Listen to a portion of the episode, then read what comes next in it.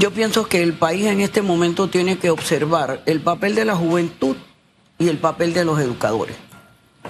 La juventud dio una muestra increíble de apoyo a la protección ambiental, a todos los desajustes que se produjeron para aprobar esto, a pesar de, la, de que había avisos de inconstitucionalidad ya previos, y sin ningún deseo de, de formar asociaciones ni nada, espontáneamente acudieron a las calles a defender el derecho, a pesar de la lacrimógena, las lluvias, todo esto, estuvieron allí sin descuidar muchos otros elementos. Esa es una lección para el país.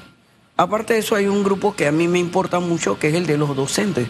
Porque a los docentes se les decía que, porque no estaban en las aulas, pero es que no es lo mismo estar en un aula con aire acondicionado, abanico, a estar en la calle, al sol, a la lluvia, a los gases lacrimógenos, a los gritos, a tener un cartel, a cantar, a movilizarse. O sea, todo ahí hay una lucha, hay un pensamiento que dice que cuando hay un maestro luchando y enseñando, no habrá pue- pueblos de rodillas. Y eso es importante tenerlo en consideración. Yo, yo coincido en parte con eso que usted me dice, pero yo creo que hay luchas y hay luchas. Y creo que tenemos que medir muy bien, y más después de la enseñanza de los jóvenes, a quién yo afecto con lo que hago. Y aquí había muchas víctimas por mantener una, un tipo de lucha que yo respeto. Yo respeto, es histórica. Pero estamos ante un país donde, por ejemplo, una generación de cristal, ¿cómo se le llama? Sí. Nos mostró que es más fuerte que las generaciones de leche condensada que están para atrás. Y también nos demostró que hay métodos de luchas menores, mejores. Eran jóvenes que iban y cumplían su trabajo y que 3, 4 de la tarde se convocaban espontáneamente a luchar y lo hicieron de manera masiva. No fue que fueron cuatro gatos, como siempre se dice, masiva y lograron el propósito que se buscaba. Acá a mí me duele porque estamos hablando de una generación tan mal formada de estudiantes. Por, por causa, primero, de nuestro sistema de, de enseñanza que vive en el siglo pasado. Segundo, por una pandemia que nos afectó como nos afectó principalmente al sector público. El año pasado, un mes perdido. Entonces, ante esta, no sé, ante esta situación, yo creo que se pudo ensayar y aprender de otros que nos están mostrando que se puede luchar sin afectar a los demás. Me parece, es mi punto de vista, por eso le digo, Sí. tengo algo diferente en mi pensamiento respecto al suyo. No, yo me refiero a la participación en la lucha. Que ahora, en este momento, el docente en general tiene que ver que tenemos una generación que va a entrar a las escuelas, a las universidades, a la continuidad. Tengo niños de primaria que si yo no hago algo en este momento para intentar mejorar un tanto esos niveles académicos y conductuales, porque ahí se producen dos áreas, la conducta y el conocimiento. Son dos elementos que están débiles. Porque si yo tengo un estudiante 37 días parado, la recuperación anímica de ese estudiante, ese deseo de incorporarse, ese vacío académico que se produce, es fulminante para su formación. Entonces allí lo que tenemos nosotros es que ya analizar aspectos remediales parciales, porque nunca se va a poder restituir esos 37 días que se han paralizado las actividades académicas. Entonces, si yo veo la lucha, correcto, pero en este momento nosotros no podemos desperdiciar ni un día Así es. para buscar soluciones parciales, porque no las voy a poder lograr. El tiempo no se recupera, es difícil. Eh, Y la educación panameña ha venido golpeada en los últimos años. Eh, en el día de ayer, eh, profesora Crespo, eh, se esperaba una reunión de los docentes que acudieran para escuchar la propuesta del gobierno, ¿no? La propuesta, la dijo aquí el asesor, el director de asesoría legal de Meduca, el señor Carrillo, era que se extendiera el año escolar probablemente hasta la primera semana de febrero. Eh, el salario fue liberado en el día de ayer de los docentes, ese que fue retenido. Y una de las frases que usted sa- usaba hace unos minutos era luchar y educar. Sí. Se luchó, pero no logramos terminar esa otra parte de la frase, educar. Y ahí está el resultado, 37 días. Usted estuvo en administraciones distintas y tiene muchísimos años de estar en el sistema educativo. Por algo la dejaron nuevamente porque obviamente había trayectoria. ¿Cómo se ha manejado realmente este tema y esa capacidad de negociar eh, del gobierno con los, gremios educativos, ¿no? Eh, porque al final de esta negociación lo que tenemos que sacar como resultado es que los estudiantes puedan regresar este lunes 4 de diciembre a las aulas de clases. Sí, yo pienso que la falla de no asistir marca nuevamente un distanciamiento, porque yo sé que los docentes están buscando formas de compensar un tanto contenidos. Lo que es muy difícil es decir que no se puede ampliar el calendario escolar porque entonces si diciembre es un mes lleno de actividades, porque hoy ya se perdió, eh, ya el lunes estamos creo que... La otra semana Día de la Madre. Correcto, entonces viene el Día de la Madre, nosotros tenemos actividades siempre en diciembre que son compensatorias, porque mientras las escuelas particulares están graduando su gente, nosotros tenemos los estudiantes que decimos, bueno, hay que cerrar con, con dos cuatrimestres, dos trimestres, pero eso es muy difícil llevar a esos estudiantes. Mire, estamos hablando de casi 35 mil estudiantes graduando. Los de las escuelas particulares, ellos van. ¿Qué ha fallado en, todo esto? Eh, ¿Qué ha fallado? A ver si se corrige. Eh, la manera en la de negociar las propuestas que se han llevado, eh, porque anuncio una, una retención del salario, pero un par de días después lo libero y entonces, o sea, yo lo veo como el papá que regaña, pero al ratito dale y te doy un premio o te doy un regalo. Entonces, eh, esa, esta parte que pareciera fácil, pero usted estuvo y nos decía que en la administración de Ricardo Martinelli con Lucy Molinar, ustedes no tuvieron este tipo de situaciones. No. Y le voy a decir, lo que pasa es que tampoco ha habido un plazo para negociar, porque se habló de paro cuando era una huelga, y eso trajo en los profesores y maestros rechazo inmediatamente a cualquier observación de que se hablara de paro, porque el paro tiene sus limitaciones y la huelga tiene otra connotación legal. Entonces, de allí ya yo dije, apenas vi que había eh, indicación de que se iba a descontar el salario, ya se veía venir un problema inmediatamente, ¿no? Y así fue. Pero yo no pienso en que uno se queja del pasado porque ya no lo podemos arreglar. Pero sí creo en la negociación urgente este fin de semana con planes y proyectos que le indiquen a la población, a los padres de familia y a los estudiantes, mira, queremos mejorar las condiciones del estudiante académicas y de conducta porque nosotros tenemos que levantar ese ánimo del estudiante de querer regresar, porque son adolescentes y son niños que han estado en su casa haciendo... En base a eso, el gobierno debe llevar esas propuestas para negociar. Una de las cosas que se habla que pudiera estar en la mesa, profesora Crespo, es que los docentes van a volver a solicitar un aumento salarial. No, no, eso, eso es eh, a lo que yo he logrado investigar, eso no es, porque con el gobierno del señor Martinelli se le dieron 900 dólares de aumento programado, 300, 300, 300. Y a un gremio darle 900 dólares de aumento en un plazo definido no es tan sencillo a nivel presupuestario. eso lo dijo un dirigente magisterial, no es que se habla. creo que el apellido Serrano, si la memoria no me es infiel. Dijo que esa es la lucha del próximo año. Aumento salarial porque todo ha aumentado y no les alcanza. Que a propósito, yo no demonizo los altos salarios y creo que los docentes merecen más.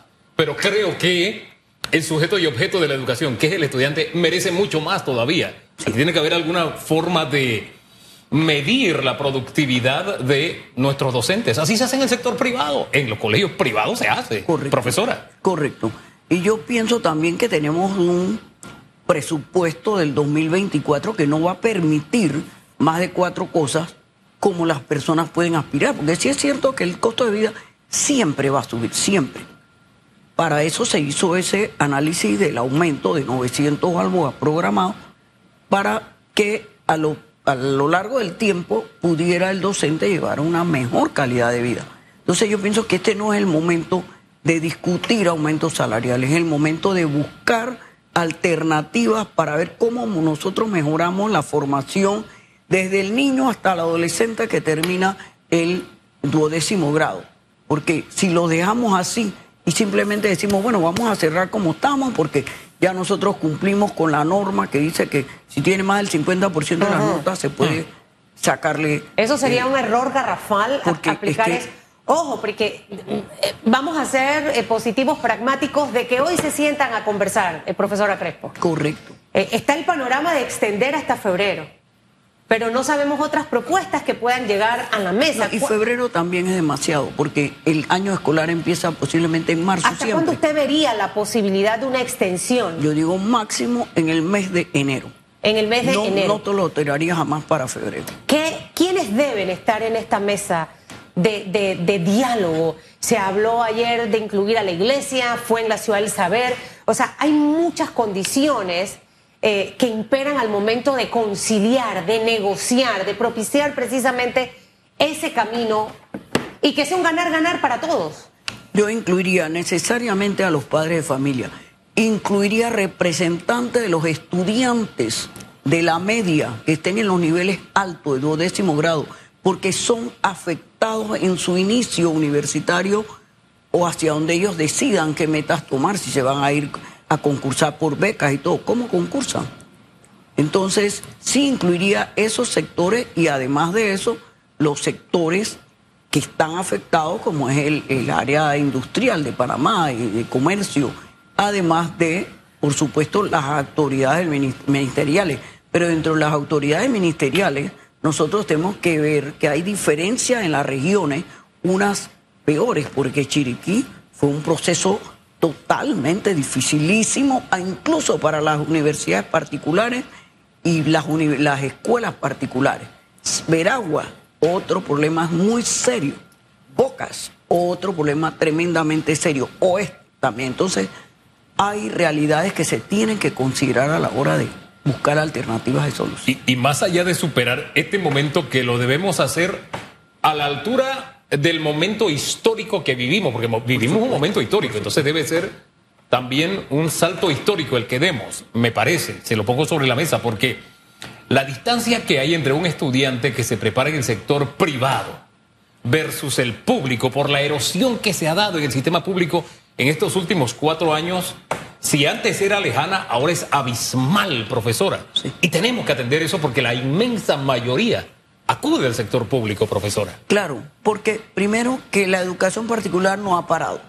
Las condiciones que ellos tenían en el momento que se produce la crisis sanitaria, ellos estaban mejor preparados lógicamente que nuestras poblaciones en áreas de difícil acceso que no contaban ni con señal y tenían que trabajar con guías y todo lo demás, las que no tenían pues acceso. Entonces, toda esa brecha que se produce ahí, porque es una brecha, es una hondonada lo que se produce allí, una pérdida de, esa continuidad de conocimiento, no se previó posteriormente con medidas enfocadas a tratar de nivelar un tanto, porque el, el, programa siguió.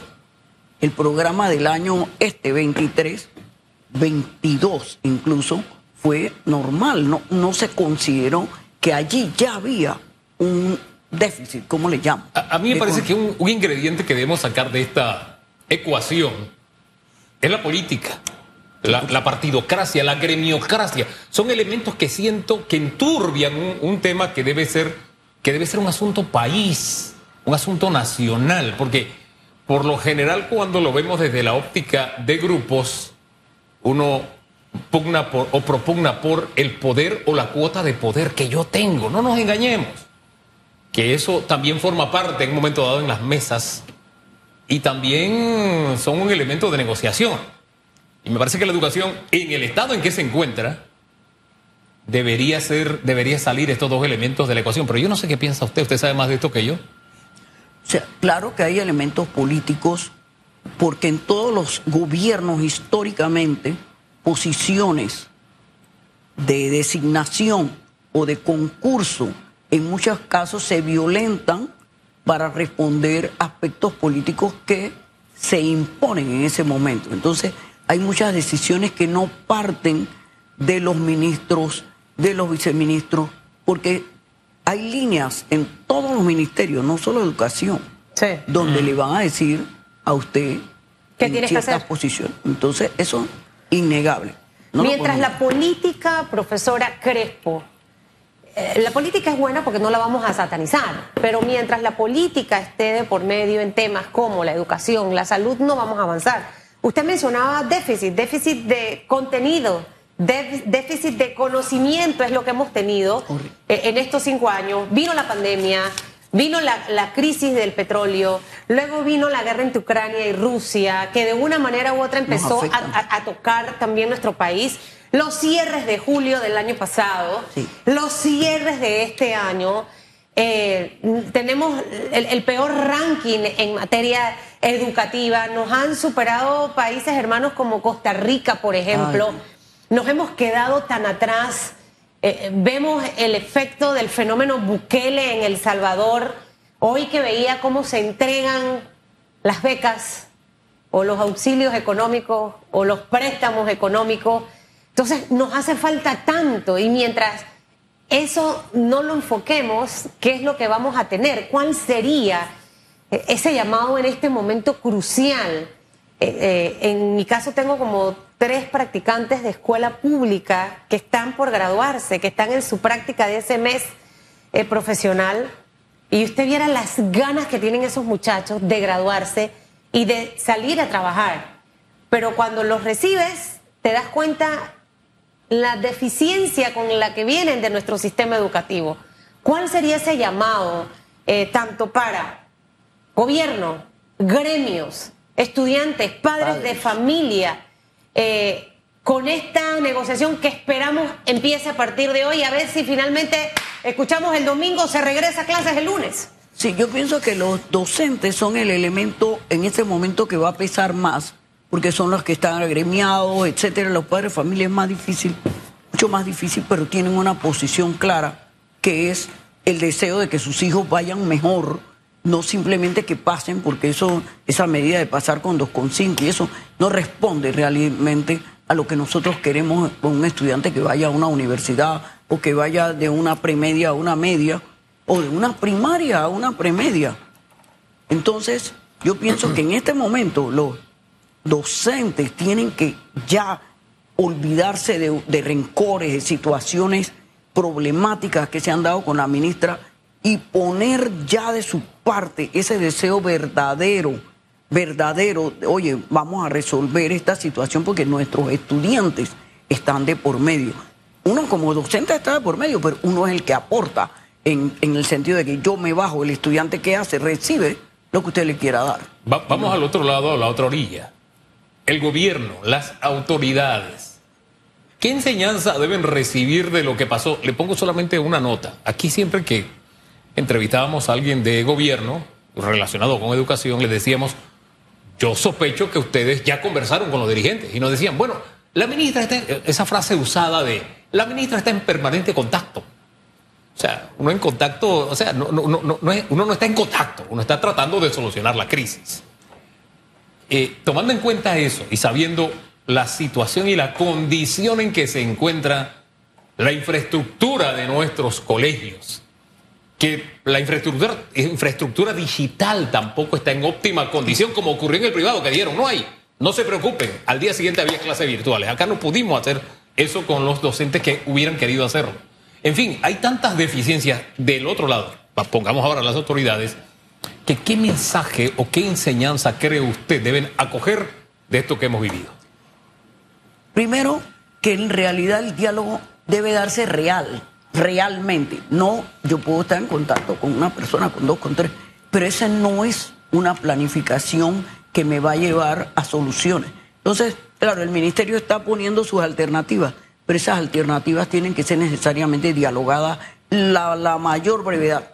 Y mire, nosotros, yo trabajo como rector de la Latina, nosotros cuatro universidades y se nos están uniendo más. Estamos poniendo a disposición nuevamente, como hicimos para la pandemia, cursos gratuitos, pero tienen que tener acceso a una plataforma. Nosotros ponemos la plataforma, pero el acceso, si no lo tienen, aunque le pongamos todo a su disposición gratuitamente, que son cursos formativos para ir a la universidad de las materias, pues realmente fundamentales. Y a esta, a esta actividad se van a unir otros, porque estamos tratando de poner nuestro aporte gratuito. A nosotros sí nos cuesta, pero nosotros lo estamos haciendo porque creemos que la educación necesita un reforzamiento urgente para poder tener, como usted bien ha dicho, eh, Susan, tener cara internacional. Nosotros en las últimas pruebas salimos peor que en las anteriores. Eso no le... en vez de ir para adelante, vamos para atrás. Sí, exactamente. Yo cuando vi los resultados dije, esto no puede ser. Y, para mejorar eso, precisamente, profesora, creo que hoy el mensaje sería ese. Ahí los que tienen, vamos a ponerlo de esta forma, el sartén por, por la mano son los docentes. Pero hay que tener un grado de humildad y, y entender que aquí hay que beneficiar a nuestros estudiantes. Profesora Crespo, fue un honor tenerla aquí con nosotros conversando esta mañana. Para mí agradecida. Veremos qué ocurre el fin de semana. Vamos a, a estar pidiéndole a Papá Dios que el diálogo se dé.